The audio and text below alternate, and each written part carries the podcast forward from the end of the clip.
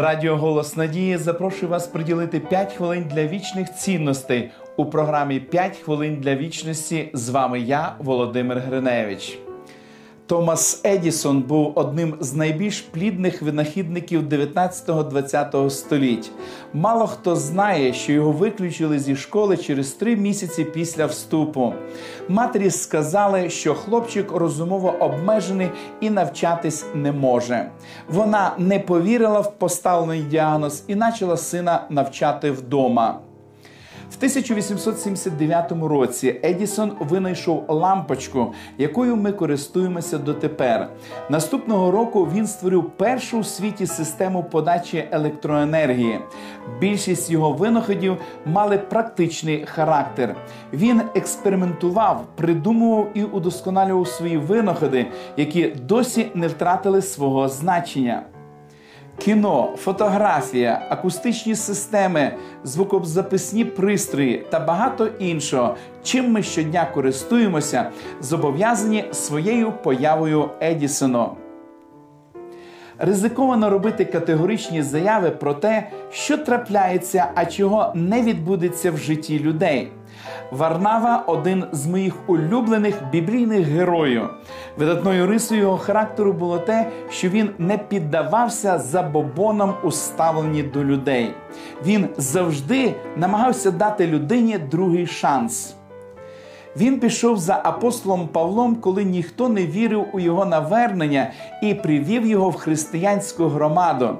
Він не тільки захистив його, а й вирушив з ним у першу місіонерську подорож. З собою вони взяли Марка, молодого сина багатої вдови, що звик до домашніх зручностей. Марко був племінником Варнави. У якийсь момент молодий чоловік, не готовий до незручностей, злякався, впав духом, покинув Павла та Варнаву і повернувся додому.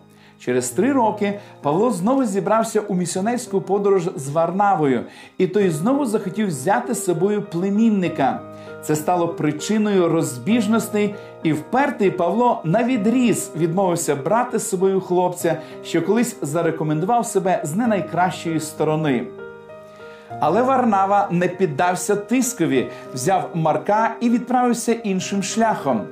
Через 10 років Павло визнав правоту Варнави і написав йому про це.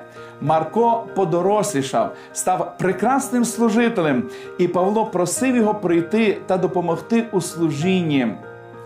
Звертаючись до Тимофія, він писав. Візьми Марка і приведи з собою, бо мені він потрібен для служіння. Сьогодні ми знаємо Марка як автора одного з чотирьох Євангелій. Можливо, сьогодні ми б не читали Євангелія від Марка, якби на самому початку Варнава не повірив у нього. Просіть Бога навчити вас не засуджувати людей, а завжди давати їм ще один шанс. Помолимось.